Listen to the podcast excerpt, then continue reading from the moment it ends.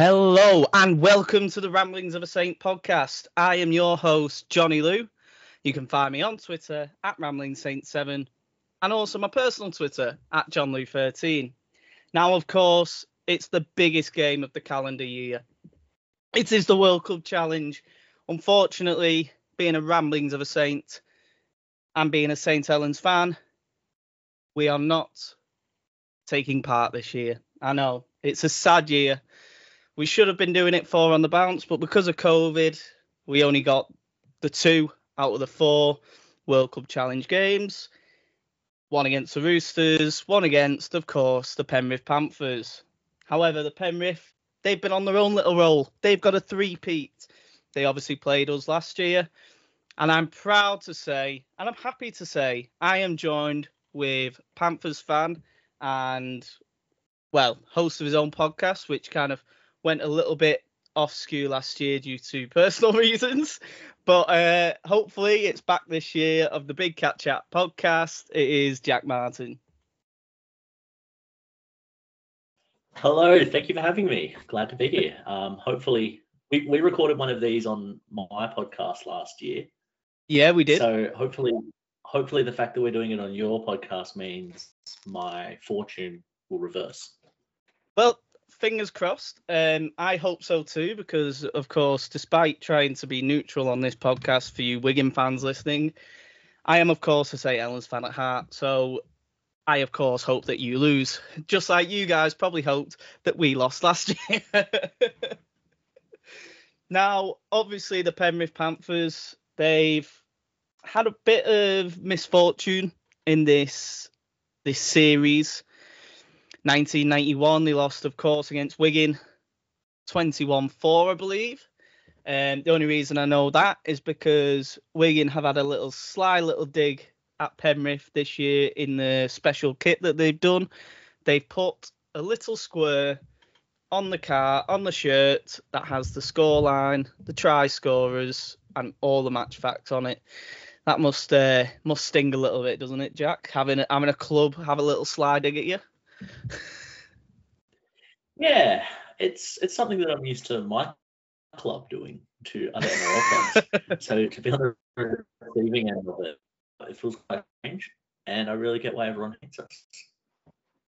Yeah, so it's kind of a there's obviously Wigan at that time were an absolute superpower, um, similar to how Penrith are now. Yeah. Wigan this year are obviously not but they are still of course superpower, but they haven't had as much success as they did in them early 90s, late 80s period. So hopefully the momentum is with Penrith this week. However, they then went on in 2003 to play the Bradford Bulls and of course lost. Now, playing in it twice and losing is tough. And then playing it last year and having a team like St. Helens winning four on the bounce in Super League come over, being absolutely wrote off over the none of the press gave him a chance. Even I in our recording was like, look, as long as we don't get battered, I'll be happy. Um, yeah. Which after even after the St George game that we played, I was still going like, yeah, but they're going to be a different outfit. Seeing last year having the heartache and all that going obviously 12 0 down and then fighting back to get to 12 all. It was a game that had a lot of emotions for both set of fans. I, I think. I think Penrith Penrith wanted to win that. There is absolutely no doubt, and I think you could only see the scenes after that Lewis Dodd drop goal where Luai went comforting Crichton, and then obviously the scenes when they were all getting the medals of just absolute disheartened players they'll be wanting revenge, won't they? Oh yeah, they're the biggest competitors in the NRL, and that's why they've been so successful over the last few years. Is they play every single game like it's a grand final, and they play every minute of that game like it's the 80th. It was definitely an interesting one, the World Club Challenge last year. Yeah, I definitely think they were giving it their all but I think subconsciously they bought into their own hype as well. I think they underestimated St Helens and they didn't show them enough respect. And rather than them like you know not caring because it was very obvious that they cared. Um, and I think that at the end of the day, that's the one big regret that they've taken from last season. And you can see it with the team that's even been named. Well, it hasn't been named, has it? But like the squad no. that they've brought over, I doubt they're going to be. Yeah, I doubt they're going to be doing what they did last year, where they rested Edwards, for instance, where they thought like we'll still name a really strong team, but like we want to prepare for the season. They're clearly like, no, this is part of the season. Like we cannot underestimate these teams. They're better than you think.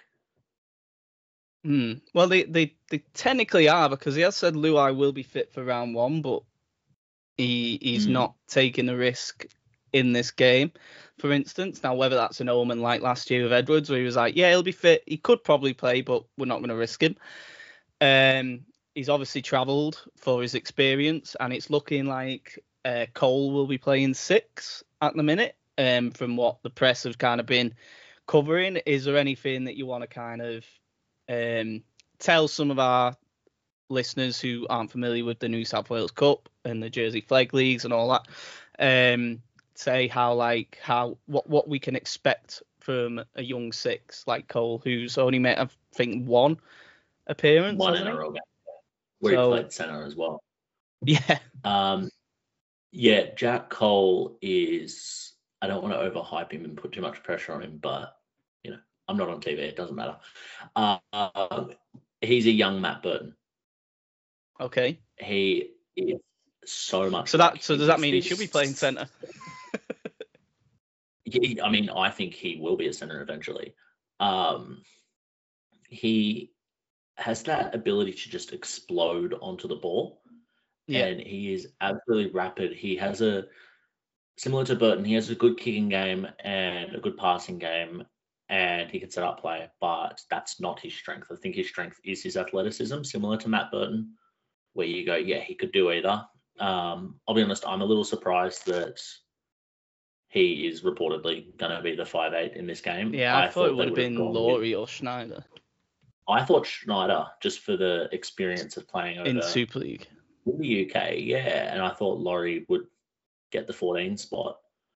Um, but I'm really excited by Jack Cole. Um, he's just he's dangerous every time he's got the ball.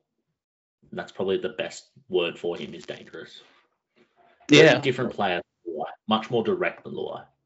All right, okay. So good, good running game then, and and using that yeah. strength that he can do. And yeah, we're going back to the the Schneider point. Is I thought he would be a really great um, partner for Cleary, just because you seen it in that last 20 minutes when Luai went off and Cogger came on in the grand final, and Cleary kind of stepped up a gear. He was organising and uh, well, he was more running rather than and seeing what he could see in front of him. Yeah. Brad Schneider being a seven with kind of Cleary doing the running as well as the organising. You can have Schneider the sitting back and organising, just doing what Luai does, uh, potentially a lot better using that experience. And and I feel like he could potentially have let Nathan just basically run the show and be there when necessary, kind of thing. Um, yeah which is what I kind of expected it, or potentially using Day and Laurie like Luai, where as as much as I hate to say it, I really think Penrith uh, underutilized Luai's skills just by sticking him over on that left edge. I'd love to see Luai, especially this year and last year, um, come more into the middle and link up with his seven and Cleary a lot more. You've seen it a little bit last year, but still not as much as as kind of I, hoped. He still kind of just stays on that left edge, and you could kind of see it last year with losing Kikau, how less destructive that um, left second row spot was. Mm-hmm. Um, when when you do have Luai just sitting there, you've seen it at the World Cup and how influential he was in the middle of the park, organising yeah. and being that seven, which is, you know, um, where I think Schneider could have could have been a little bit different and a little bit of a wild card. Yeah, I think what Schneider would do is, yeah, like you said, similar to what Jack Cogger did last year when they played together, was open up Nathan Cleary. Yeah. Now, I heard in the um, documentary about the grand final when Nathan Cleary was talking about when Jack Cogger came into the team, it was about playing to Cogger's strengths rather than making him play like Luai. And Okay. so that's where, yeah, Nathan Cleary in the grand final was essentially playing, yeah, five eight towards the end of the game. Yeah, yeah, yeah. Um, but like it was almost it was like a hybrid role where he was still doing halfback things. You know, he was kicking the full Yeah. twenty, um, which isn't something that you see from the five eight in a Penrith team, for instance. Um, but yeah, it's interesting the point you make about as well about like you'd like to have seen Luai venture in field a little bit more because I do wonder whether that would have been the case if he wasn't in such a dominant team Yeah, where pretty much plan A pretty much worked all the time. yeah. You very rarely Eh. needed that plan B. Yeah. Um, and to be honest, in a game like the World Club Challenge last year, plan B, they weren't prepared for it. They they weren't good enough when it came time to execute plan B. Yeah. Um, and so I'm really interested in seeing how they attack because yeah, Cleary is very much middle service with Edwards sweeping right and Luai sitting on the left. So I'm really interested to see how this does work. Jack Cole, when he plays centre, tends to play left centre. So at least he'll be used to playing on that side of the field. But it's going to be interesting. He's not going to do that sort of dance around on the spot and put someone into a hole kind of thing. He'll be the one who wants to be hitting the hole himself. Yeah, So I'm very interested. In, like, I do think if they wanted to go completely the same way, I think Dane Laurie would have been the option because he's the most like for like replacement for Luai. yeah, exactly. And he knows the the kind of the setup and the team having played within Yeah. that system with them players and also playing, Yeah. you know, the odd game at fullback when necessary and at five eighth standoff for our English viewers. Yeah, yeah, yeah. um, back in what 2021 or 2020 when he was like just starting out before he went the Wests. I think it was Um, 20. Yeah, I can't remember. I, I can't remember if he did two or three years at West. Either way, he he, he got dropped last year for Yeah. some strange reason. Tim Sheens' ball, you know. So, but um, with with obviously you know Penrith coming over. I was gonna wait wait till a bit further on in the podcast, but while we're talking about Penrith, we may as well do it now. Um, the smash and grab tactic of flying Mm. over Friday night Australian time, landing Saturday morning English time, only seven days before the World Club Challenge kicks off, is a very hmm, brave decision. Um, we see it over here where teams fly out on the day to the south of France, for instance. Um, preparations key and preparations everything. You've seen it with the Sydney Roosters in 2019 where they flew out on the 12th of Feb, I think about 12 days before, stayed in the south of France with Catalan, and then just took a flight over three days before and then played the game. You seen it in 2020 when they did basically the same thing, but they stayed in Spain. Um, I think they flew out. I think it was around the 12th again, or or whether they flew out earlier the first year because of the nines tournament. I know they were delayed slightly. Um, they stayed in Spain, did the same thing, um, trained over in Spain, and still still having a bit of warm weather training, and then flying over to Saints. Um, and I think th- two three days before again, and that system seemed to work for them. Um, and in the past, you've seen it where it, very rarely teams that fly over a week or less before get the victory. Do you think it's brave or stupid? is the question. I don't want to be pessimistic, but I've very much been a fan of the way the Roosters have done it football, Yeah. where they almost make it like a holiday for the players, where they can relax and be there and enjoy themselves there. So that way, not only are they more acclimatized, but they're just in a lovely mood about the game. They're probably feeling really nice about Yeah. it. About that they've just spent yeah nearly two weeks in France or in Spain. Um, you're right about 2020. They did. They went out before the nines because Yeah. they were played. that Their leftover players played in the nines. Ah, was that? I, I, was I knew actually- the nines affected them. I couldn't Yeah. remember whether they travelled They had later. They had a member of their coaching staff um, playing in the nines tournament. Did they? Yeah, he was a retired. AFL player. He played Oh, I on the wing. that. Penrith beat them 35 0 in an 18 minute game. And I remember because it was on Valentine's Day, so they must have flown out before it. yeah, must have. Because I, I just remember the I couldn't remember whether they flew out later or earlier, and obviously being the 14th it was definitely earlier because um they played us around the 21st, I think. So they Yeah. must have flew out around the 10th, and that's quite funny that they had uh, all the leftovers and, and a member of the coaching Yeah. staff. So It's That- you, you're seeing you're seeing similar this week with um the NRL teams that are playing in Vegas next week. They still have Yeah. trial matches this weekend in Sydney or in Australia at least, but they've already flown over. I think they flew over today, maybe tomorrow. all right, So okay. it's it's just players who didn't make the squad so playing over there. Let me just check the betting markets and put on a few bets because there's no way the English bookies will know that. Well, the the um the issue though is that the four teams that are going over are playing each other.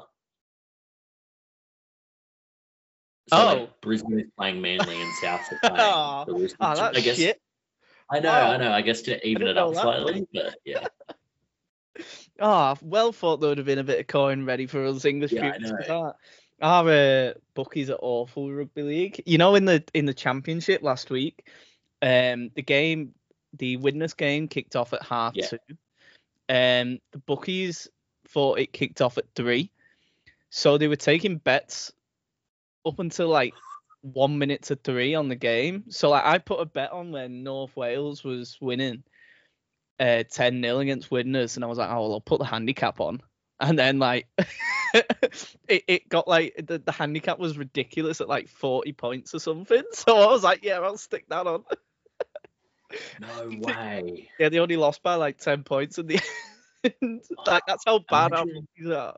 So Imagine if they did that in the bloody in the um Wakefield Trinity game. oh yeah, the hundred yeah. I think they potentially did because it was only like 90 uh, the handicap. so it's still it's still lost if you put plus nine. It's still such a bad handicap, isn't it? Oh, But uh back to the World Club challenge. yes. um obviously then you you've you, we, we've kind of we've sailed through the Penrith sort of side. You can kind of I mean the rest of the team can pretty much, you know, can pretty much sound out itself. You'll obviously have Edwards playing this year, the likes of To'o, Tago, um, making sure I pronounce these names right. Uh, obviously, you've lost players since that team. You've obviously lost Stephen Crichton. You've lost Zac Hosking, who came off the bench, didn't he? Was he I think 18? started last Oh no, yeah, he started, didn't he? Was it? year. And then Garner's obviously playing still. Who else did you lose? Um, shit. Spencer Leniu. Oh, Leniu, yeah, yeah, yeah. I knew there was a Yeah, prop. And and Cogger was named. Well, yeah, yeah, yeah, yeah. Cogger was Cogger was was he the extra sub? Or was he Uh, the he was- no, he was- He, he was 14. Um, Was he? he was he the on- utility? he came on at hooker when Mitch Kenny failed his HIA.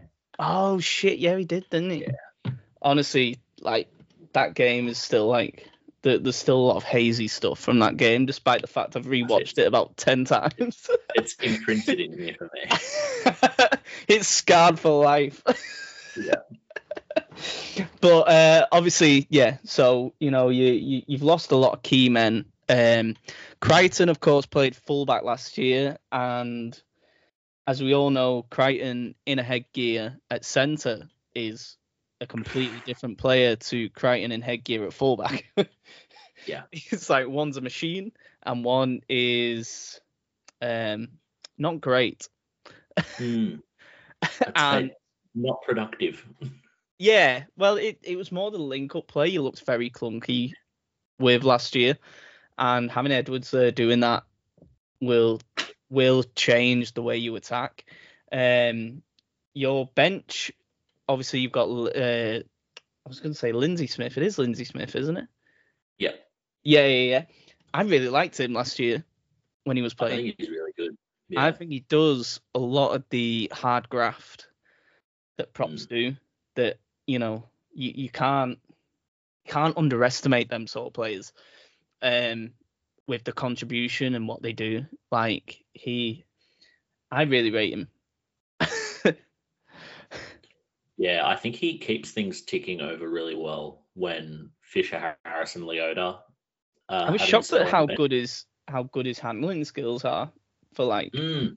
He played Um, quite a bit of lock coming through, ah did he? Well, Um, that might that might which sense. which explains he's got a pretty similar build to Isaiah Yeo. So maybe there was some thought in there that they were going to Yeah. try sort of that way, but I think he's filled out a little bit now, and they're like, well, no, you're you're a front rower, so they can utilize him like kind of um, Yeah. like James Graham kind of was. You know, Yeah. James Graham had great hands, and that was kind of what made him kind of change the the lock role. Remember when they used to go to just having a prop at lock who couldn't really do it? It was because of James Graham really, and the fact that he had such good hands. yeah. So Canterbury, when when he went over, started playing him at 13, and obviously England were playing him at 13, and it was kind of like that just changed the whole system of like how locks played, and now they're finally going back to oh, yeah, they kind of need a bit of ball handling skills because like some teams are just putting some teams are just putting a prop there that had like no no handling ability whatsoever. I can't remember which one of them it was. It was either David Klemmer or James Tamou started a state of origin game at lock. Well, I think it was Tamou, wasn't it? Yeah, because like one of them was starting prop and the other one was on the bench and got elevated to the starting team to start at lock. and you're like, that was a really weird uh, period of like English and Australian rugby, but Australian rugby caught Mm. on so quickly. They were like, "Oh yeah, we can't really do this." I think it was like a four or five year period. For us, Yeah. it went to a 10, 12 year period of like, yeah, we can play, Mm. we could play a prop. No, you can't. just because he's big and we can get extra firepower. Wigan were like famous for it, just like grinding down the middle. Um, yeah, which this year is going to be quite similar with Wigan because they've got a team of prop forwards. This year they've got about, I think they've got, uh, when I counted, they've got 11 prop forwards on the books, um, including the likes of Luke Thompson, who will be missing the World Club challenge due to a failed Oh. HIA uh, last week against Cats. is that the is that the tackle that the um cast player got set off for? Yeah, yeah, no, it was the tackle where he got a two match ban for it, where they just clash heads. Oh, They just clash heads, that but yeah. but now, uh, no, it was like an innocuous one from kickoff, and like Okay. Luke Thompson takes it up, and like it's just a standing tackle, and they both clash heads. Yeah. But now that is a two match ban in Super League now. the, the teething issues with the crackdown, isn't it? The um, it's just shit rules, mate. There, there's no Yeah. other way. There's no other way to put it. Um, next year, if the rules come in that they are proposing, we will no longer be playing rugby league in this hemisphere. No. we will No, be it's a joke. playing. We will be playing a completely different sport. Um, Yeah. and then when it comes to international games, there's no way England can No. even be invited to play over there because we're playing a different sport. Yeah, it's there's going to be one Australia England like Ashes tour when they bring it back like they're always trying to, and it's going to be such a bloodbath that they'll never do it again. it's it's 2025 so it's literally the year of the new rules so they will have a full year on this hemisphere of playing a completely different sport our only saving grace is half of our team will be playing in the NRL Yeah, so yeah. we've got we've got half of the England yeah. team that'll be like clued up, and then we've got the other half that'll be not, basically. Um, and this this clampdown, it's I can see it tearing the game apart over here, which is quite sad. Um, I can see die-hard fans losing interest. I can see players losing interest. I mean, the likes of Liam Watts that has now got a four-match ban for standing his ground in a tackle is an absolute joke. He got um, four matches for that one. Yeah. So he got four Look, matches for that. I didn't think it was a good tackle, but I thought the worst incident was Westerman's initial contact on him. Yeah. Where it's he puts the shoulder in and then his head just ricochets into Watson. Mm-hmm. And the fact that Westerman's not penalised and he is, and four games for that, and yet Hamlin Pele is. Uh, Franklin Pele got three matches oh. for his wind, wind up swing. He got three matches for it. Um, it was a deliberate act of violence. Yeah, and then he threw a dig at someone afterwards, but luckily he missed, so they didn't bother sanctioning him for that. And it's like, what are you doing? Like the whole match review panel in England is the most inconsistent shit going. Well, I mean, yeah, Wigan's halfback is playing. This yeah, right? did you see uh, Nathan Cleary's comments? I've got to get it up. Yeah, was that? Is that the RFL wanting Wigan to win it, or is it just incompetence? Well, I, I, don't know. Well, when Penrith Panthers star Nathan Cleary was asked about how Wigan Warriors Harry Smith escaped a ban and would be free to play in the World Club Challenge, Nathan Cleary commented back, "Fancy that." Now, I think that pretty much sums up mm. everyone's reaction to it because Nathan Cleary got what seven weeks for that same tackle. Yeah, well, the the, the way I look at it, and I watched back the Alex McKinnon tackle, which is gruesome to watch and horrific to watch, yeah. and it is so similar how his body right so it, it, annoys me when I see it on Twitter. Wigan fans going rightfully that the player put himself in that position. No, he didn't. The defender puts the attacker in that position. Yeah. They have the rights. Once them legs come up off the floor, your natural reaction is to brace for impact. That yeah. is it. Now the RFL have deemed um, Luke Hooley's brace for impact as an unnatural movement. So they have said he put himself in that position. He himself wanted his neck to be in a potentially breaking situation. And it is an yeah. absolute farce on the governing body and is an absolute farce on English Rugby League. The fact that the match review panel will happily allow someone to potentially break their necks rather than someone, as bad as concussion is, someone getting a blow to the head by an accidental shoulder. Someone has purposefully lifted him up and dumped him on his neck, and that yeah. not as bad. If you want to see what it looks like when someone jumps into it looking to win a penalty, yeah, it's not that. Josh Reynolds did it in I think like 2012 for the Bulldogs against Manly yeah. in Golden Point in penalty goal range. Yeah. And what he does is he has one leg lifted up, he's being held, and yeah, and he kicks off, off his yeah, yeah, leg and then does like yeah, a, yeah, a tumble. It, it was completely different. So so the RFL changed the grading um, criteria for lifting tackles because of two in- three incidents that happened last season. So one of them was against Leeds. I believe it was against Leeds, and Jack Welsby um, did the same thing. He was lifted up and he kicked up off the floor and landed on his neck. So the player got a one match suspension because it wasn't in the criteria. Richie Myler did it on two occasions, and the players got one match bans and two match bans accordingly. Now, the reason they added this criteria in was to stop that. Harry Smith has lifted the legs up, so you have to brace for impact Like you have to. It is a natural instinct. It's fight or flight. Yeah. You don't just go, oh well, I'm just going to let it. You, you've got to protect, and that's the same thing Yeah. that Alex McKinnon did in that tackle, where his legs get lifted up and he braced for impact. What happened there was you had three men in the tackle, and the weight just crushed and broke his neck. Now, if there's more force in that tackle, he is a goner. He it's the same Yeah. incident over and over again. Yeah. The RFL have just said crack on. The RFL have said, yep, you can do that.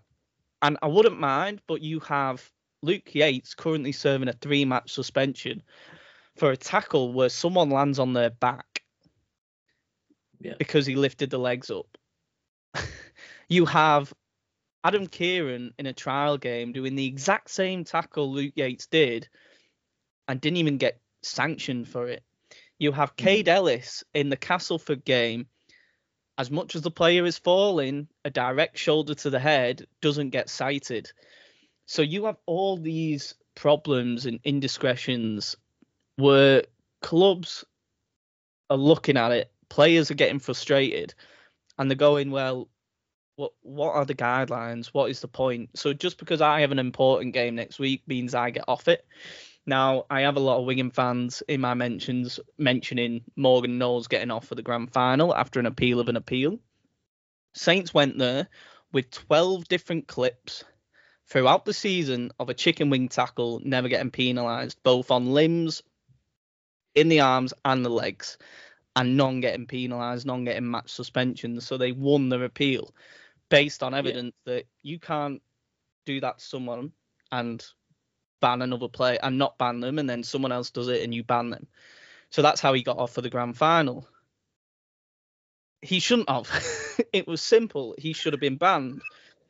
So I said that at the time, and it's a farce. But if they're not going to ban other people in normal games, they can't ban someone for a final. They are banning people for normal games, so they have to ban someone for the final. You look at the NRL, they banned Cameron Smith for the final that they ended up losing 40 0. Yeah. just because it kills the spectacle, someone deserves to be banned. They get banned. And this is the whole point. And now Wigan are going into a game with a, two players that shouldn't really have been playing. Huddersfield, who have Luke Yates suspended, have to play Wigan in two weeks. And he should be banned with a three match ban, as per the regulations on their own lifting tackle, dangerous throw, and the fact that Luke Yates Yeah. got three games. So Huddersfield have every right to be pissed off. Penrith have. And it's just such a weird scenario that they think they can just manipulate things and not give reasons and, Mm. and rightful reasons as well. I don't know if you want to add to that. I've had my little five minute rant. Look, it, you do get similar in the NRL with inconsistencies. I think Yeah. yeah, what the NRL does really well is they're transparent about the criteria. Um, so that if someone does make an argument, you can go, well, what about this? But then you have instances like Penrith getting off with Tyrone May, uh, Tyrone, not Tyrone, ooh, Taylor. uh, Taylor, Taylor May in the 2022 final series makes high contact with Will Penisini for Parramatta, knocks him out. He's out for the game. He gets sin bin for it, rightfully. And then he gets a two match suspension that the NRL delays until the 2023 season.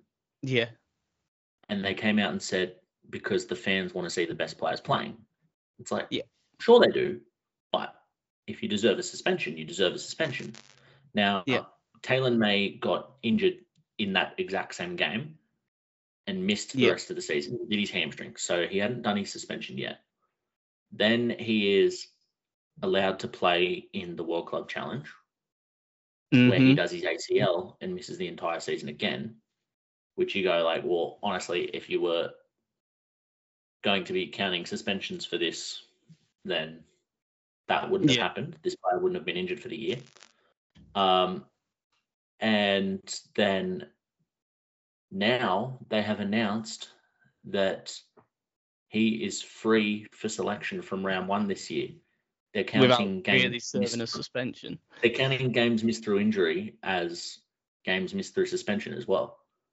hmm Which like is it like I'm glad he's back because he's in our strongest Was 13, it was it not for the off field? Was it not for the off field incident that he got banned No, he for? didn't get he didn't get any suspension for that.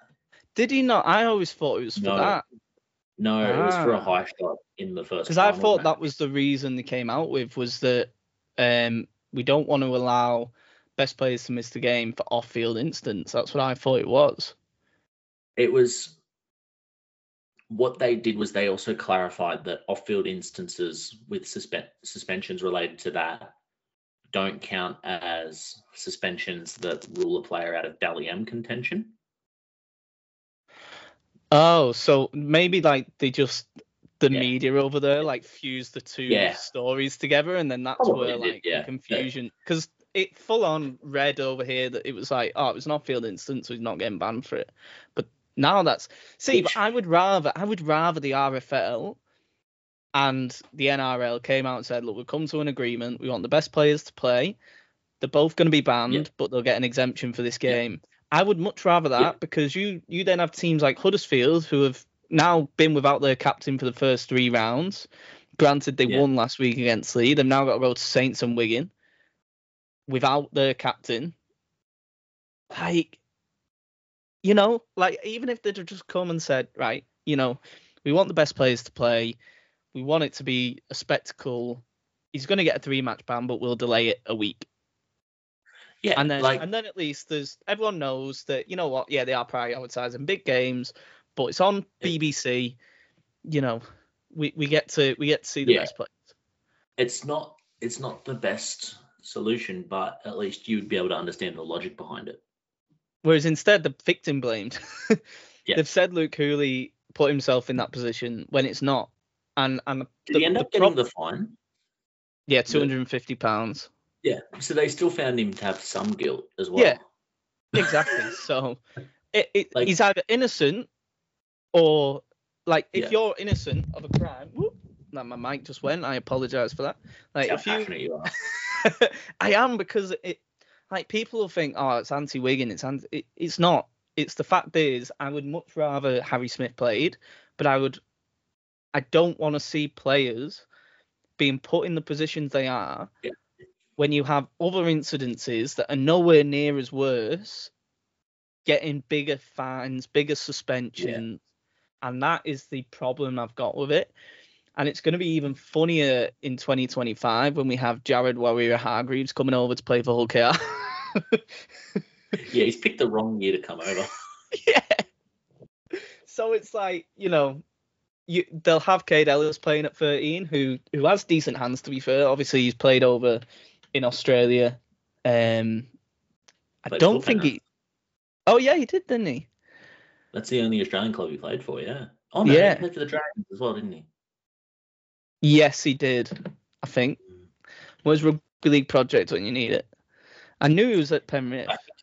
Um, I think he did because he, I think he was one of the Dragons players who broke the COVID regulations to go to that barbecue. Yes, he was Saint George Illawarra. Yeah, but he debuted at Penrith in his first two Yeah. Games. he made eight appearances in two years. Uh, the two he played in 2019, Yeah. he lost. That was a really shit Yeah. season. That was the tenth place finish. Yeah, yeah, and then because I, I that season I always remember because the year after you went on to win, um, went on to win obviously the the uh, minor premiership. I was trying to think what you called it. I was going to say league leaders, the minor premiership, and then um, they had a stupid name for it. And you were you were sixty six to one to win the grand final at the start of the year. Had you in a double with Saints, and it was something like two hundred to one. and I had I had like over I had like ten pound eighty or something I had left in my betting account and I stuck it on that at the start of the year. And friggin' Melvin. We lost by two points, yeah, Why? Why? I was like, you you've dominated all season. I was like, this is a banker. I've got two grand at the end of the year. we won seventeen games in a row. Yeah, you fucking horrible club. I really got pissed off on that. it was like, oh yeah. So they've got Kaide Ellis playing at 13. Obviously, we mentioned Luke Thompson not playing. Um, I believe he's their only absentee after um Matty Peet confirmed Cruz Lehman will be playing. He's got a sore ankle that he rolled He at played the well Cass game. night. Yeah, yeah. He rolled his ankle at Cass and he um he was in a boot at the end of the game, but they said it was just precautionary. He's just got a sore ankle. He'll be playing um along with O'Neill coming off the bench. So we're gonna look in very, very strong. Is there a bit of you that's worried potentially? Yes, because it's Penrith in the World Club Challenge. Is this just like um post traumatic stress? Yeah, like- well, even like we've listed flashback? we've listed the three World Club challenges that Penrith have competed in and the three that they've lost. Even when you look at 1997, when it was an expanded format, including every team in the Super League in Australia and then every team in the European Super League. yeah, let's not talk about them. Well, Penrith Penrith won every single group stat, group game. but Yeah. didn't make the knockout phase because Yeah. of the way that the competition was ranked. So Penrith are clearly cursed in this competition. yeah. I mean, you beat Saints in '97. Yeah. Um, and yeah, that was a I- weird time and a weird. I think that's the first game that was on after I was born. Was it? Yeah, yeah. So Uh, maybe, maybe that last year was like revenge on me for daring to be born. they were like, they were like, this is the world. this is the world Yeah. coming back. Yeah. Jack at Right, 100 miles an hour. We're gonna give you a three-peat, but we're gonna hurt you at one stage along the way. I mean, you look at like um obviously we talked about the travel and and underprepared and you saying that you know it does worry you and you liked how Sydney did it. I mean, you look at Saints went over a month before um we played St George. We went in mid January for like because we we always do a warm training camp and they were just like, well, let's double Yeah. up. So they went did warm training in Australia and and did like a four week holiday. Um, it, it like you say, it just would have been good to get that extra prep in the time zone that you're playing at. Um, I think it's as much as like Hmm. flying at night, business class helps. I don't think it. Um, I still don't think it's as as helpful as being on the same time zone. No, no, I agree. Um, um go on. I feel like you can never be too prepared, basically. Yeah, exactly. Um, and like, yeah. So, who is key? Would you say for both Penrith and Wigan? Who have who have Penrith got to watch out for as an Aussie reflecting back? Um, have you seen any of the Super League games that were on last week over there? Because obviously you guys get all games this year. The the issue was that um the most of the games were on when I was like at work, for instance. Oh yeah, I yeah. watched I watched the whole derby. Oh um, yeah, yeah. very good game. And It I was watched a funny game. It, it wasn't a Oh, good yeah. game. The quality was Yeah. pretty naff, but I it was a funny game. I have a weird soft spot for Hull KR. I'm not sure why. Yeah, Um and so I to do. watch I used to hate them. I well like just to watch that result made me laugh. So I just Hull FC, man. Like they, I just really dislike them. I'm not sure why. I have no reason to. mate. Uh, well, if you go back in like history, it's quite a uh, quite a violent club. Like back in the eighties and that. Like Mm. my dad used to ban like me going Hull away because of what was happening like in his like when he was playing and and uh, when when like he he used to go like Hull had such a bad reputation. Um, but it's more the fact that like when I was growing up, going Hull FC, we used to always lose, so I used to hate them because Yeah, that. yeah. Because like we used to always lose. Like you just had this like hold over Saints. It always felt like that as a kid. Like every time I watched them on telly, we just lost. So like, uh, but the the demise of Hull over the past five six years has been Mm. ridiculous. Like Super League needs a strong Hull FC. Like it needs a strong Hull FC. It's never really had a strong Hull KR until like the past two, three years. Yeah. Because Hull KR have never really invested money. And the reason I like them No. now is they've changed everything. They've got new investors on board and they're just ploughing money into the club, which I Their stadium looks all right now. Yeah, yeah. Was- so um That's why I kind of liked them was because they played in like a rundown stadium compared to Hull FC being at the KC, yeah, which I was yeah. like, I was like, I was like, it's the ugly duckling. but um but yeah so obviously well obviously you didn't catch the Wigan game i'm assuming because that was honestly, I watched mate the highlights of it. yeah it was Yeah. not a good game for the viewer like cass's pitch is awful at like draining looked- water and it was It lobbing it down long. Like the grass looked long. yeah that as well so like Yeah, because of the rain it was just like a bog and like yeah. I wouldn't I wouldn't look into that game and expect that Wigan to turn up because Yeah, the no. conditions were awful. Like they're playing on a Like they're playing on a, a, a League One football stadium that, that is like has Yeah. been in the Premier League before and stuff like that. So it's got quite a Yeah. quite a decent pitch. It's got a billionaire owner. So don't Yeah. don't be expecting that Wigan to be turning No. up. It is not the jungle, the Mend-A-Hose jungle, which is as, as someone who whose team play at the Totally Wicked Stadium, that is still the worst stadium name ever. Yeah, it's it's pretty bad. It's like it makes the worst one in Australian history look good, which was one three hundred Smiles Stadium in Townsville because it was sponsored by a local dentist. Was that the old one before they've moved Yeah, into this the new old one? one. The Yeah. the oh what's the, the dairy farmers? That's this one, isn't Yeah. it? Yeah. No, Dairy Oh, was that Farmers the old one? Yeah, it was called that for like Yeah. twenty years, and then like its last like two years, it was called one three hundred Smiles. Oh, was it? yeah,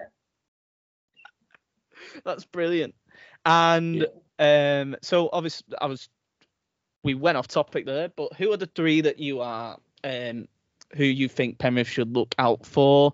Who are the three that you think will be most vital for the Penrith Panthers in terms of getting you over the line? Obviously, number one is of course the number seven Nathan Cleary. yeah. Well, So so we, we the- could take him out of that and go with three Yeah. other players because he, okay, he's yeah, just him out of it completely. he he's just a world he I think it's mad the fact that we've seen the best 20 minutes of a halfback in the NRL in Ezra Mam and then Nathan Cleary just went nah I will Yeah. show you what a halfback can do like Yeah. It was on like Ezra Mam just turned the game on its head and it was like wow there's no way Penrith can come back from this and Nathan Cleary just went give me the ball I will show you how to win a rugby league game Well, he set up the first. He set up the Moses Leota try, and Yeah, I turned was- to Victoria and I said, "He fucking owed us that." Like I'm a massive Nathan Cleary defender, but I was fuming at him up until that point in that game, and then he kicks the 40-20 two minutes later. We're still losing by ten points, and I just turned around and went, "We've won." like I, we had the momentum now because he'd wrestled it back.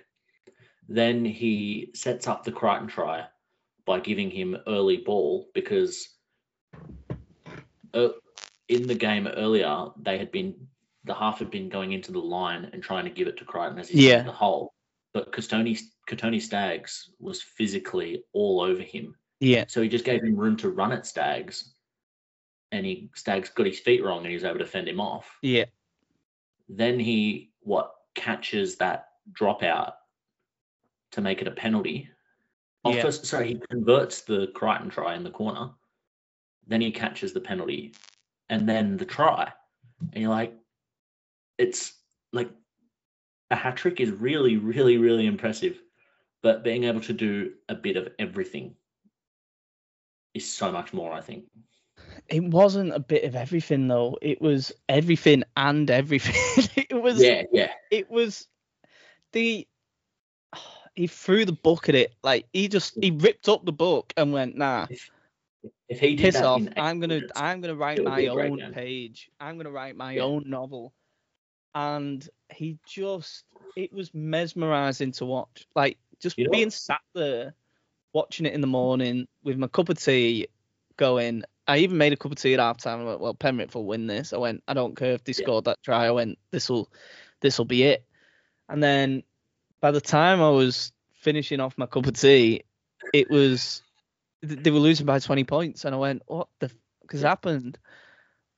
And then it- like that 40 20 to do that on the run as well it wasn't even like Yeah. it was just Yeah. like it just seemed like he just seen it and he was like no i'm going for it.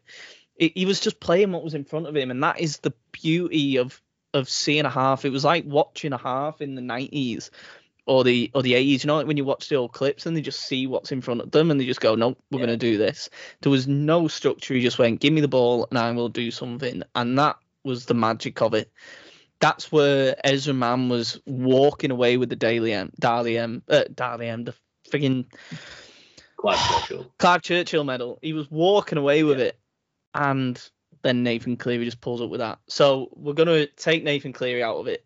We know what he can do. We know if he's even, you know, even if he's not performing well up until an hour, he still might pull off the greatest 20 minutes of your Mhm. life. So we'll take him out. Who's your number one most important player? Isaiah Yeo, Okay. just because I think he's the most irreplaceable player in the team. In terms of there's no one else in that side that can do his role. Like you can get like I mean halfback as well, obviously, but we're taking Nathan Cleary out of it. Um, like if Fisher Harris goes down, you've still got Leota. Um, Yeah. If Cole goes down, you've still got Turuva. Um, if I mean Jack Cole goes down, you've got Nathan Cleary. We'll have a backup for hooker, yeah, second row, everything. We don't have another Isaiah Yeo in the squad, let alone the team that's going to be playing. And I think you were saying that Wigan have a very big team, like they have ten. Yeah, yeah, yeah. So that, that difference maker of having a ball player rather than a battering ram could be what it takes to Yeah. once again have that that vision for a forward to spot where you know if Wigan are under the pump and they've made three quick tackles in a row and all these big men are tired or he spots you know Bevan French who you know defense is you know not mandatory for him from my experience of watching him play against NRL teams at least um you know, he he has the ability to unlock that. He is that player who can step up if Nathan Cleary, for instance, isn't. Yeah. And I I just think he's a wonderful player. I think he's become slightly underrated because people always talk about how good he is. That people have started to go like, oh, he's not that good. Yeah, and I think I think with Isaiah as well, he as as big as the hype was, he goes under the radar Mm. despite all the hype. Whereas he seems to just go about his game. And Yeah. because he's never on the never really on the score sheet, he might score one, two He doesn't do any cool shit. No.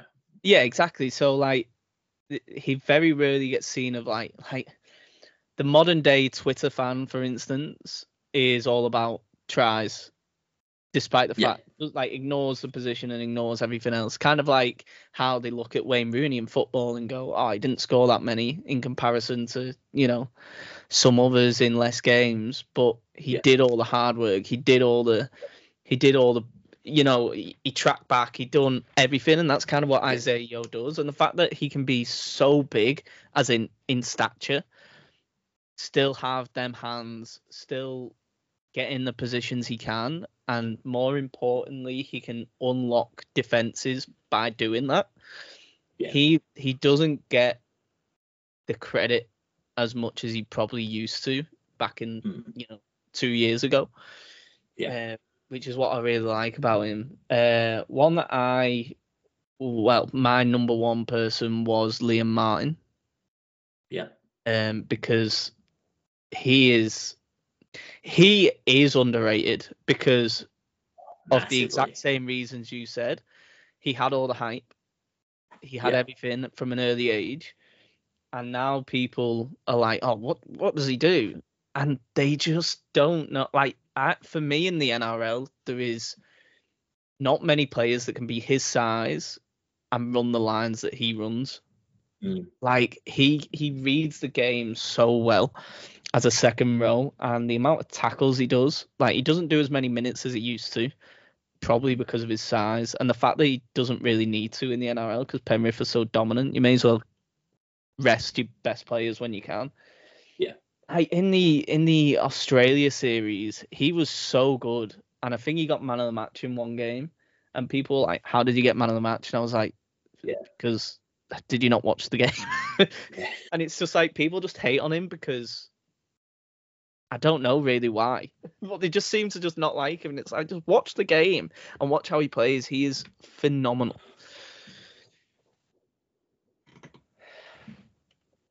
Yeah, he's another player who, if you purely, you get a lot of people who, with like when it comes to forwards, only look at meters gained, Yeah, and it's like just because he's built like a prop doesn't mean he's going to punch out prop numbers.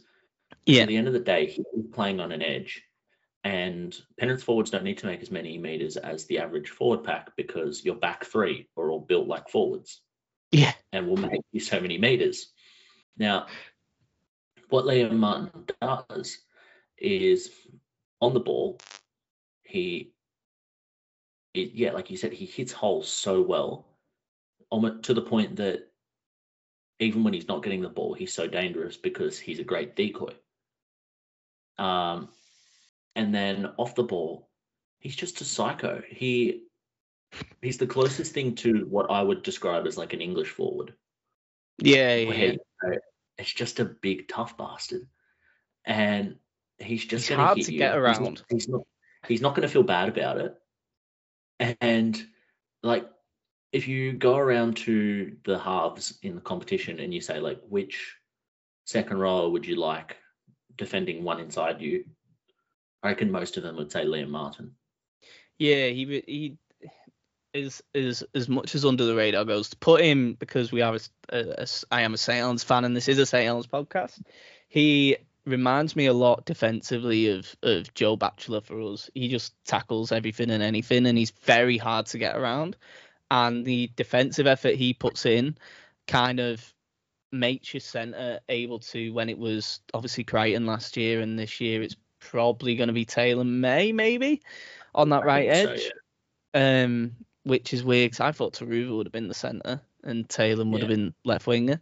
Um, but it, it can allow them centres to shoot out and close them gaps because they know that Yeah. second row can be there to cover. So the way the Saints defensive structure is so similar to Penrith's, where the second rows are so good at what they do, and the likes of like we have uh, James Bell playing loose forward and and uh, Curtis Sironen, the fact that they're so good defensively and, and Batchelor on the right side, they allow them centres to push in or the wingers if they see a gap to shut that play off. And that's what, and because our sliding defence, like Penrith, is so good, we can back ourselves to cover that. And that is where it, it's such a good, useful tool. And that's probably where in the World Cup Challenge last year, it probably took Penrith by surprise how good Saints were defensively um, Yeah. in that aspect. And I think Wigan, as much as they had a better defence than us, I do think their sliding defence isn't quite as good. So I think that there is ways to get around that on them edges, and having someone like Liam Martin there, he, he can easily easily capitalise on that. And uh, I, he was going to be my shout for first try, to be honest. Ooh, if, he, if he okay. starts, I but, think he'll uh, start. yeah, it's whether they go for impact off the bench because there's not that much Yeah. impact this year off the bench. Whereas, you know. Um, but then who who who's another player that you think you know we best keep an eye on? Because there's there's obviously a lot of people that still don't watch the NRL over in England, Mm. so that's kind of why I'm Um, doing this section. Because even though they're the best team there, it's Yeah. kind of like you know Yeah. still got still got to mention. Dylan Edwards. Yeah, yeah, yeah. He's just. He's not he's not the best player in the team. He's not the best fullback in the NRL. He's up there in both of those categories. See, I had I had a just sorry, let me just cut in. I had a Yeah. discussion on on Twitter with someone and a, a Penrith fan, and I said Dylan Edwards isn't one of the top five fullbacks in the NRL, hmm. ability wise. I oh, went, oh I'd yeah, even- not at all. I'd I'd Yeah. even put Jack Welsby ahead of him ability wise. Yeah. But what he does for Penrith makes him a top three fullback Mm. in the NRL. And I 100%. couldn't quite get that across to him. And he's like, no, no, no, he's brilliant. I was like, yeah, he is. But the fullback is mainly judged on attack rather than defense. As good as he is in attack, he's much more of an all round player. And them players never get mentioned in them. But for what he does for this Penrith team, he's one of the top three fullbacks easily in the world. Hundred percent, hundred percent. It's it's weird because yeah, he's not the best player in the team, or he's not the best fullback. But strangely enough, it is no Edwards, no party. Yeah. like Penrith don't win games without Dylan Edwards in the team. Like, and he's not the highest paid player in the team or anything like that, and deservedly so, just based on ability and production and output. But yeah, it, they don't win without him. They put Stephen Crichton at fullback in the World Club Challenge, for instance, and then in other games where Edwards has been um, hurt. And Stephen Crichton is a more talented player by far, Yeah. but it's not the same. No. And I'm not sure whether Super League is trending this way or not, but the NRL has definitely taken a turn to the idea of your fullback being a luxury is rapidly going out of the game in the NRL. It's players like Dylan Edwards and like Clint Gutherson who are workaholics who are in every play, who are always busy, who are good communicators in defense to their 12 men in front of them, and then yet follow up every single time in attack and are always there, always an option. Those are the players that are now in the good teams. Like Yeah. Reece Walsh rested twice in the grand final. One was for the 40 20, one was for the winning try. It's Yeah. such a percentages game now that your fullback can't be that way. And Reece Walsh is actually a very busy fullback, but he's quite young and it's the first grand final he's ever played in. So Yeah. you can see why the intensity perhaps got to him. Whereas someone like a Dylan Edwards, it's there. And someone like Stephen Crichton, it wasn't there. And you're Yeah. seeing the way that now that Tedesco is starting to lose his legs, it's not going the same way for him as it used to. Yeah, he needs to move to And- centre ASAP, in my Yeah, opinion. someone someone like Latrell Mitchell, who is probably the most talented fullback in the NRL, but doesn't have that same work rate. That's why there's always calls for him to get moved back to centre because he's probably the best centre in the world if he plays there. But he's barely a top five fullback in the NRL. And I love Latrell. I'm a big defender of him. I ability wise, he he could be he could be one of the do. top three players. Yeah. Yeah, I love what he can do, but he doesn't always do it because he's not always there and available. And availability is the best ability now in a fullback. I don't know if Super League is going that way as well, or, if there's still uh, sort of a bit of a Ferrari in your team. That depends. So teams like Wigan, they have Jai Field, who defensively is nowhere near good enough. Um, but in attack, he's rapid and fast and can do everything that you want. Yeah. So there's that aspect. Um, defensively, as you know from the NRL in his time there, granted he mainly played on the wing. Um, he the, there's there's lots of aspects where he needs to improve. Ma- mainly, a lot of it is Yeah. to do with positioning. Um, Yeah. because because speed can cover it, but then also you look at teams like um Catalan with Arthur Mourgue and teams like Saints with Jack Welsby. They are workaholics, but they are young, Yeah. so they can Welsby- improve and Welsby- like. Come on. Outworked Crichton. Oh, yeah, yeah. Challenge. And that was the difference. Yeah, and um, and with Welsby working on that defensive game will be huge. Like last year, it improved drastically, and this year it'll improve again because he's under Paul Wellens, who's one of the best defensive fullbacks you could have in the game, and obviously his time working with the likes of Lachlan Coote and Ben Barba at a very early age. I mean, there's no two better players to learn that passing game, the the attacking fluidity than them two players. So having that background is massive, and you see it differently. And, and Arthur Mourgue, he's he's so small, but he's so good. Like he could, he's the future of French rugby, and he has to become the poster boy of French rugby league pretty quickly because Yeah. he's just so good. And um, and then yeah, like you say with the, the old fullback commodity is probably going out, but again, Yeah. there's not many other teams like um you can really judge that on. Warrington have Matt Duffy, and it pretty much sums it up. He is awful. Like- I, I yeah, Matt Duffy is Defensively, an and- clown. You know what? I, I genuinely watched that Catalan game back if you can. There's an incident where a high bomb goes up. Warrington have a 17 year old winger who scored in, in as well, but they have a 17 year old winger and he's going for the ball and Matt Duffy's going for the ball and Matt Duffy just leaves it, lets it bounce, Yeah. And then blames the 17 year old lad for it. yeah, It's like, no, you are you are ten years his senior. You have NRL experience. You should be going, get lost. That's my ball. You should be commanding that. The basics of a Yeah. fullback, the the non-negotiable as a fullback is you catch a, a ball, right? Yeah. that is a non-negotiable, and it's it was a case of why. And, and he seems to be to be that like you say the luxury player but without the ability there are people that pay money to see Matt Duffy play. I feel sorry for them people. I am so glad he thought he was too big for Saints for that one year deal we gave him. I am so glad he turned us down. Because my God, if I had to watch that week in, week out, I would be livid. The the the work effort and the ethic is vital, and that's what Dylan Edwards brings to you guys. Um, I'll go. I was gonna go with Dylan Edwards, but I'll I'll pick someone else. I will go with JFH because he's just the yeah, best prop. nice. He's the best prop in the competition. I really don't care because a the work rate he gets through. Wow.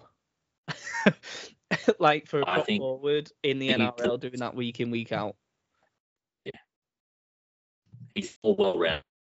Payne Haas. Penhas is admittedly more destructive with the ball, but James Fisher Harris hits harder. But then he also it's it's not just hitting; it's hit and stick.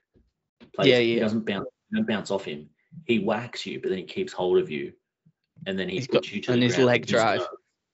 yeah, And I, And and it's very hard to get players like him on their backs because of how he runs. Um, Yeah. So getting that quick play of the ball is massively vital, especially against potentially a tired Wigan outfit. Um, and yeah, so it's pretty much self-explanatory. James Fisher Harris. If if you're English and you don't know about him, genuinely sort yourselves out. Who's your uh? I heard him described coming. I heard, I heard Fisher Harris coming through just quietly described when he was about to debut as the next Mark out. And I went, oh yeah. But then he has not had the thug in him. So once again, Yeah. available. which is weird I think just like you, so much. you look at him and and you and you you'd shit yourself if he came anywhere near you with his tattoos and, and the size and the, and the, the the stare that he gives. I'd be like, oh, I I was like, he's probably a lovely person, but bloody hell, he'd shit Yeah. me up. I'd imagine that running at you. Fuck that. um, I'm gonna go Moses Leota. I Yep. love Moses Leota so much. Same. He is he's not James Fisher Harris, but he's honestly not far off it. And I actually think I think Fisher Harris is better across the season but I actually think Leota is a little bit better in big games. Yeah, yeah, yeah. His the three grand finals that Penrith have won on the bounce, he has been an absolute animal in all three of them. He has not given an inch to anyone. He's played like James Fisher Harris plays every week, but with an extra one percent. Yeah. And that's what Penrith didn't bring last year. You know, Moses Leota would have been playing at 100%, whereas we know that this year, after what happened, he'll be playing at 101%, where it's that little subconscious thing where you go, yeah. holy shit. And you know what? You know, it's completely un rugby league related, but similar to Crichton with a headgear, Moses Leota now has a beard. Yeah, that's- it's Is over. this it? It's over for everyone. Moses has turned into Moses. Yeah, Is he going to part the seas? the seas are going to be Kaide Ellis's skull. Maybe not that, but I mean, he'll be running straight through Liam Byrne. Liam Byrne versus Moses Leota and James Fisher Harris is going to be one of the biggest onslaughts I will ever see. Like, you'll have to put him Um, down after that game. I'm not going to talk after. Yeah, year. after after last year, yeah, yeah. I'll let you you let me do the talking on that. yeah, yeah, yeah, yeah, yeah. I'll do I'll do the uh, the shit talking for you. But uh but yeah, absolutely superb player. And I'm gonna go with obviously everyone knows of uh To'o and the work he does on the wing, but I'll pick his other winger in Sonny Turuva. yeah. I he I, I'm I'm lost for words with him. I absolutely adore him. the amount of times he won me an acca last year just because of his try scoring, but uh, also his work rate, like his carries. He is he just is 100 mile an hour. It's kind of like Tommy Mack, kind of like Brian To'o, kind of like um trying to think of another winger dead quick. Uh, kind of like even even the likes of um Tom Davies who goes under the radar at Catalans. They just throw the bodies on the line and and they make them Yeah. they they make the yards that the fullback needs. Then the centre carries in for the second set, and it's just like like you seen it in the World Club Challenge last year with Saints and Golden Point. Like if um if you know if Mark Percival doesn't make that second carry That set uh, and gets out gets out of the in goal. Yeah. Saints don't go get that drop goal. Saints don't win that game. Then one my head in percent plays. at that start. Oh, when he like- when he got when he got out of the in goal. Well, I knew you were getting to field goal territory. Yeah, the Konrad Hurrell carry as well, and it was just he got us like 30 meters up the pitch, just one big wrecking ball. And Sonny Turuva can be that, and the fact that he's so rapid as well, he's Yeah. that's why I thought he'd play centre, just because he's a bit more well built than Mm. Taylor. I don't know if Taylor's been piling on the pounds. I think Turuva is eventually. Who knows what will happen in a few years? He's the he's the next in line now for fullback, I think, because Hmm. he came through as a fullback and he plays like Edwards. At Yeah, he did. He did it for Fiji as well, didn't he, at the World Cup? yeah. Um, And Edwards then is still played- so young. yeah, and hasn't he just signed like a four-year deal as well? Yeah, and that's why that's why I kind of reneged on it a little bit because I was like, well, Edwards isn't going anywhere. Well, maybe maybe But- Turuva might end up leaving and going fullback somewhere else, for example. He- But everyone wants to be a fullback. Everyone wants to be a Yeah. fullback, and that's the problem wanna in the NRL because the get money. like a fullback. yeah, yeah. it's like you look at um, what's his name? Ah, fucking ah, Cowboys. He's on mega money. Plays centre. Oh, Valentine Holmes.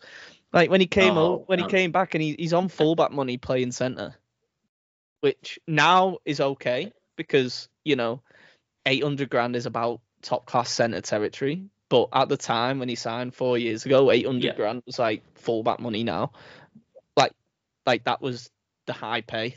so it's like, it's really ridiculous. Like, um, and, like you, you know why everyone wants to go over and do that. yeah. Crichton's on fullback money to play centre now. He's been named Well, at centre yeah, this week for the Bulldogs. Oh, has he actually? Who's Yeah. playing fullback for them? Yeah, uh, Blake Taaffe.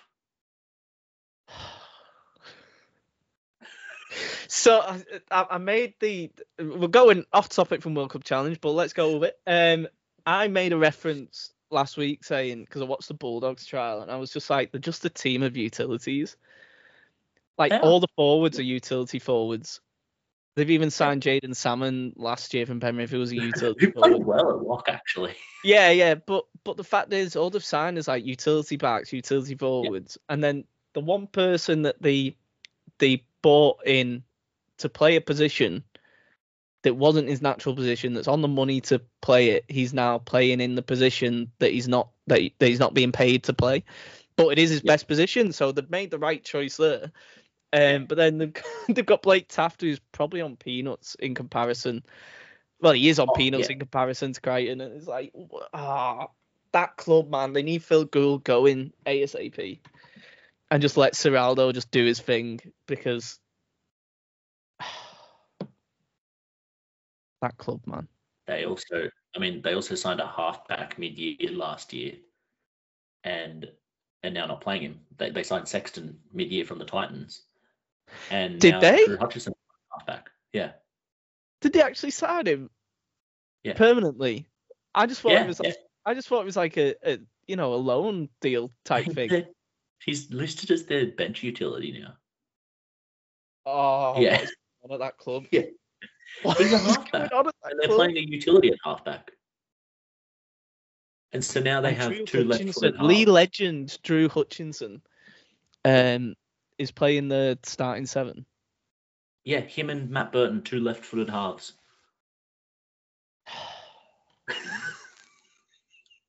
That It's club really is funny. bottom four again, isn't it? It's like, really, really it's- funny. Yeah. Thing is, though, they're going to be bottom four and they're going to sack Ciraldo. Yeah. And it's not him. Just get rid of Gould. Buy it. There's no way on this earth. Ciraldo has gone. I want a team of utilities, please, Gus. Can you go get it me? I, w- I want to make sure I've got cover in every position, but none of them actually play that position.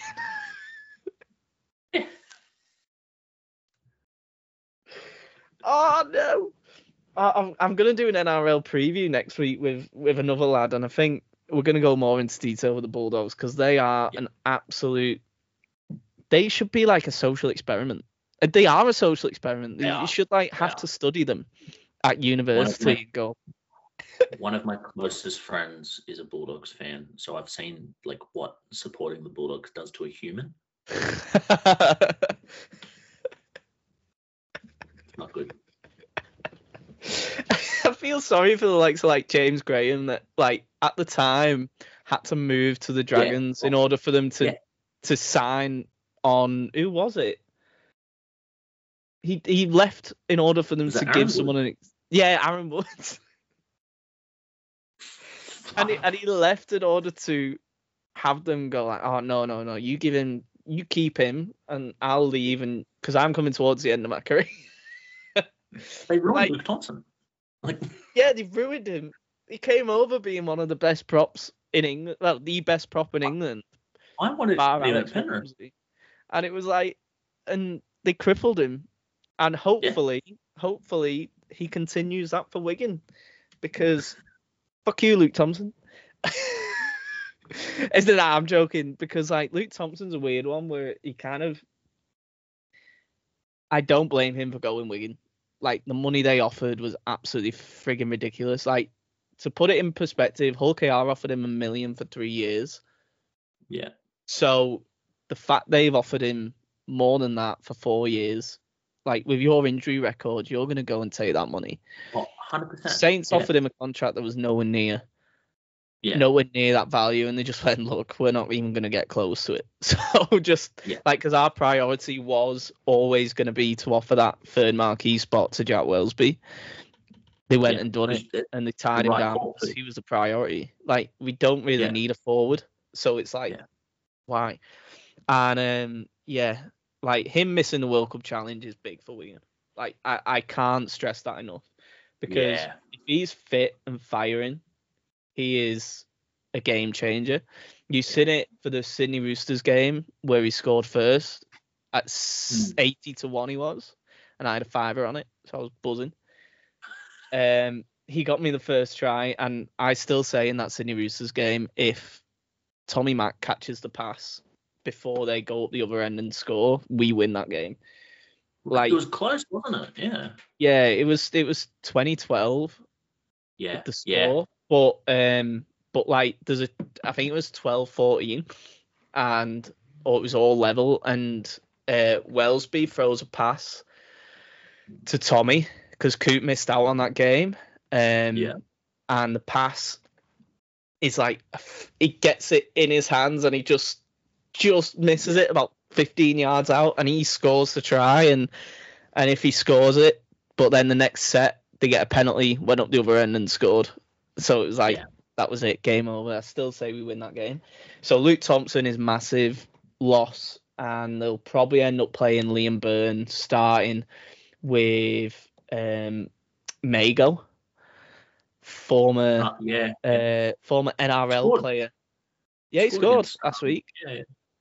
um, in in a bog, but his his sort of Yeah. attributes fit. It was the ball was like- on the ground. He Yeah, yeah. on. He kind of he can he, he kind of fits um the old style prop, so to say, and Mm. just bang straight down the middle. So it'll probably be them two starting. I can see.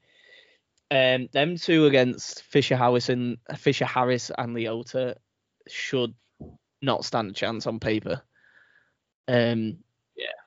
and even the, the only Mitch Kenny is potentially the weak link for Wiggins' target. Um, I say that not in a bad way. Yeah. Just because out of that forward pack, Oh yeah, he's he's the, he's the, he's the weak link, but at Yeah. the same time he tackles everything and anything. So Yeah. it's not like he's a, he's he's still a very good player, but he's the weakling in that forward pack, which sums up how Yeah. good that forward pack is. Like when he went off with his HIA and Cogger came on, that was probably another game changing moment last year. Yeah. Um, losing out on that defensive effort. Mm. Um, Mitch Kenny's a prop who just never grew into being a prop. Yeah, yeah, yeah. He he's for me like we said it last year in our preview. He for me reminds me of Morgan Knowles, where Yeah. I don't think he's. I think he because Morgan Knowles grew up a hooker that we moved to loose forward. I think if Yeah. Isaiah Yeo wasn't playing for Penrith, he would be a loose forward. Um, just with the, I think he's too slow at dummy half. Um, personally, he's getting better. Last year he improved drastically with He he improved a lot. Yeah. um, because when we did this podcast a year ago on yours, I said he was he shouldn't shouldn't be the the starting hooker for Penrith. I, I just couldn't see that. I, I couldn't see him being a full eighty minute hooker the way he Yeah. played everything else and, and his distribution and all that sort of thing. But last year he came on leaps and bounds and and he was pivotal even in the grand final victory. So even even though I say he's a weak link, he's not. he's not. That's how good this Penrith side is. And I think for Wigan to get a miracle, because I think jet lag and the preparation is the way that they win it. Because on paper, on paper that Wigan team isn't as good as the Saints team, and on paper, the bench for Penrith isn't as good as the bench that went out last year. So Yeah. both Yeah. teams, both teams in terms of personnel, um, I think are weaker than the opponents last year. If that makes sense, that's that's even me taking my Saints hat off. Like the forward pack for Wigan, despite the recruitments, on paper isn't as good as the forward pack that Saints had. I think the only difference potentially is maybe saying, you know, maybe they're outside backs because Wigan for me the three to watch are Jake Wardle, who is superb. Um, he he he was touted when he was at Huddersfield to go in the Newcastle Knights, but ended up signing a new deal at Huddersfield. Then Ian Watson came in and was kind of fell out of favour. Um, Yeah. Went to Warrington for half a season, then went to uh, Wigan last year um, on a transfer deal. So he's vital for them. Uh, I'd also say, obviously, Bevan French playing at six as an attacker. as much as you know in the NRL, he he didn't really do much in Super League. He has been really really useful for Well, he them. was- But- go on. He was playing wing, and he's too small to play on the wing. Yeah, but he was. I still think he's a winger. Um, as as influential as he is on this Wigan team, I think I would still. I'm I'm trying not. To, I'm trying to make it sound like I'm not. I'm trying to be neutral. Yeah. I- for me, he was he was on put on ridiculous money when he signed this new deal at Wigan to keep him away from Gold Coast that were after him and to keep him away from believe it was the Bulldogs at the time that were also sniffing around and the Dragons. Um so they put him on mega money, but they were still playing him on the wing. So for the money he was on, he had to play somewhere else. But they had Jai Field at fullback, so they couldn't really Yeah. find where to put him. So they slotted him in at six, and he's done all right for them. One man of steel for them. Um, yeah, which I still think Welsby should have won, but that's just me genuinely being biased. He did have an outstanding season, um, and it's kind of one of them where where Penrith have to watch out for him and his ability. And now Harry Smith is playing. I think Harry Smith is key just because he can let Bevan French, French do his things, and he can just sit back and do the kicking game and do everything else. Kind of like what Lewis Dodd was doing last year, just like Lomax and Sironen. It, you know, second row, just kind of do uh, Lomax, Welsby, and Sironen, just letting them three link up and just I'll Yeah. sit back and do the kicking game. And I think I think that is that is the way that um Wigan Wigan somehow get a victory. So I don't know if you want to add on any players that you've seen for Wigan. well, Anything else? well, I my main two that I had in my head the whole time, yeah, were Bevan French and Jai Field.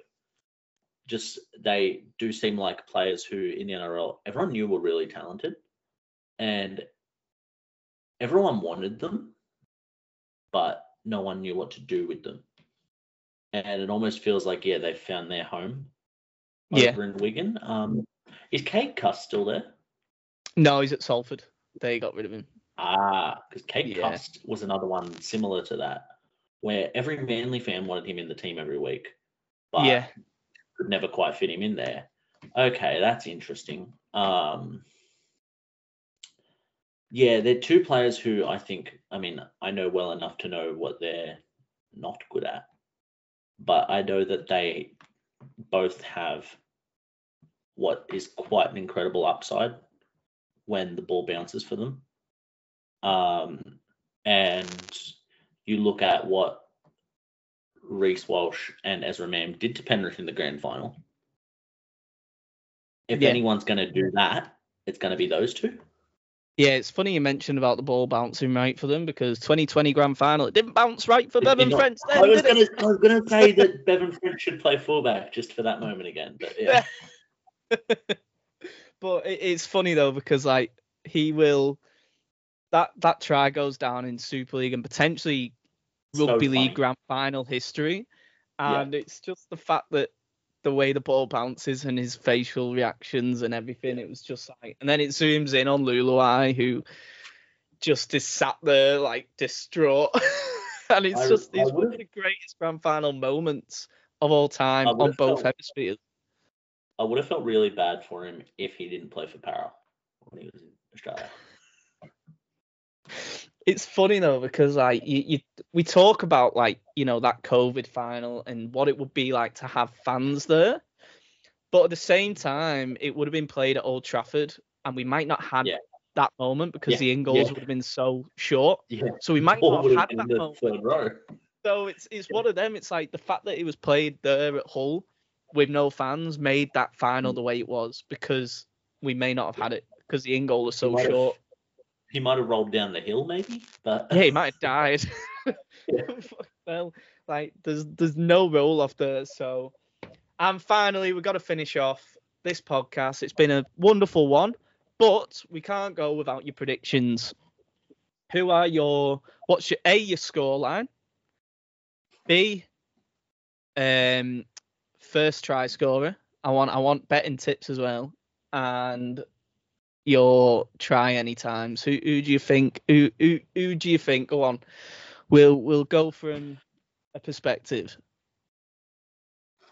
I think Penrith will win. Oof. Uh,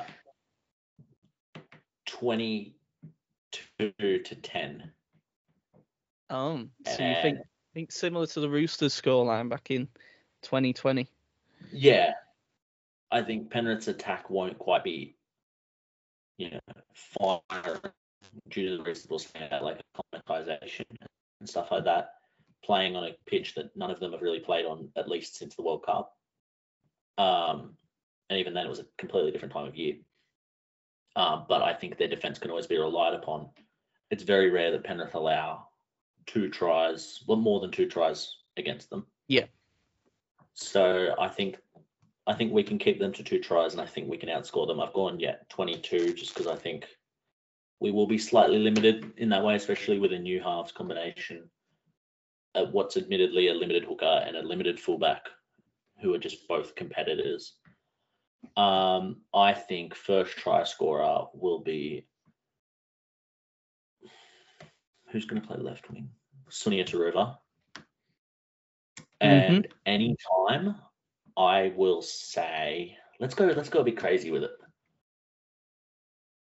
I'm gonna Jack Cole. Why not? Jack Cole, the young lad, Yeah, the young lad on yeah, on He's really his gonna- big on his big game debut.